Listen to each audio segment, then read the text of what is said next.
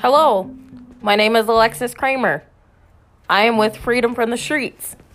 And if nobody knows what that is, it is a group full of people that are experiencing homelessness, on the verge of being homeless, and formerly homeless. Deal with barriers that are affecting permanent housing. And my role is I help people who are dealing with child protection services because I am dealing with child protection services. And due to dealing with child protection services, I am currently homeless. I am originally born in the state of Minnesota. I grew up in St. Paul, and I did grow up in the foster care system twice. Um, so let me know if you want to know a little bit about me, and I hope y'all have a good night.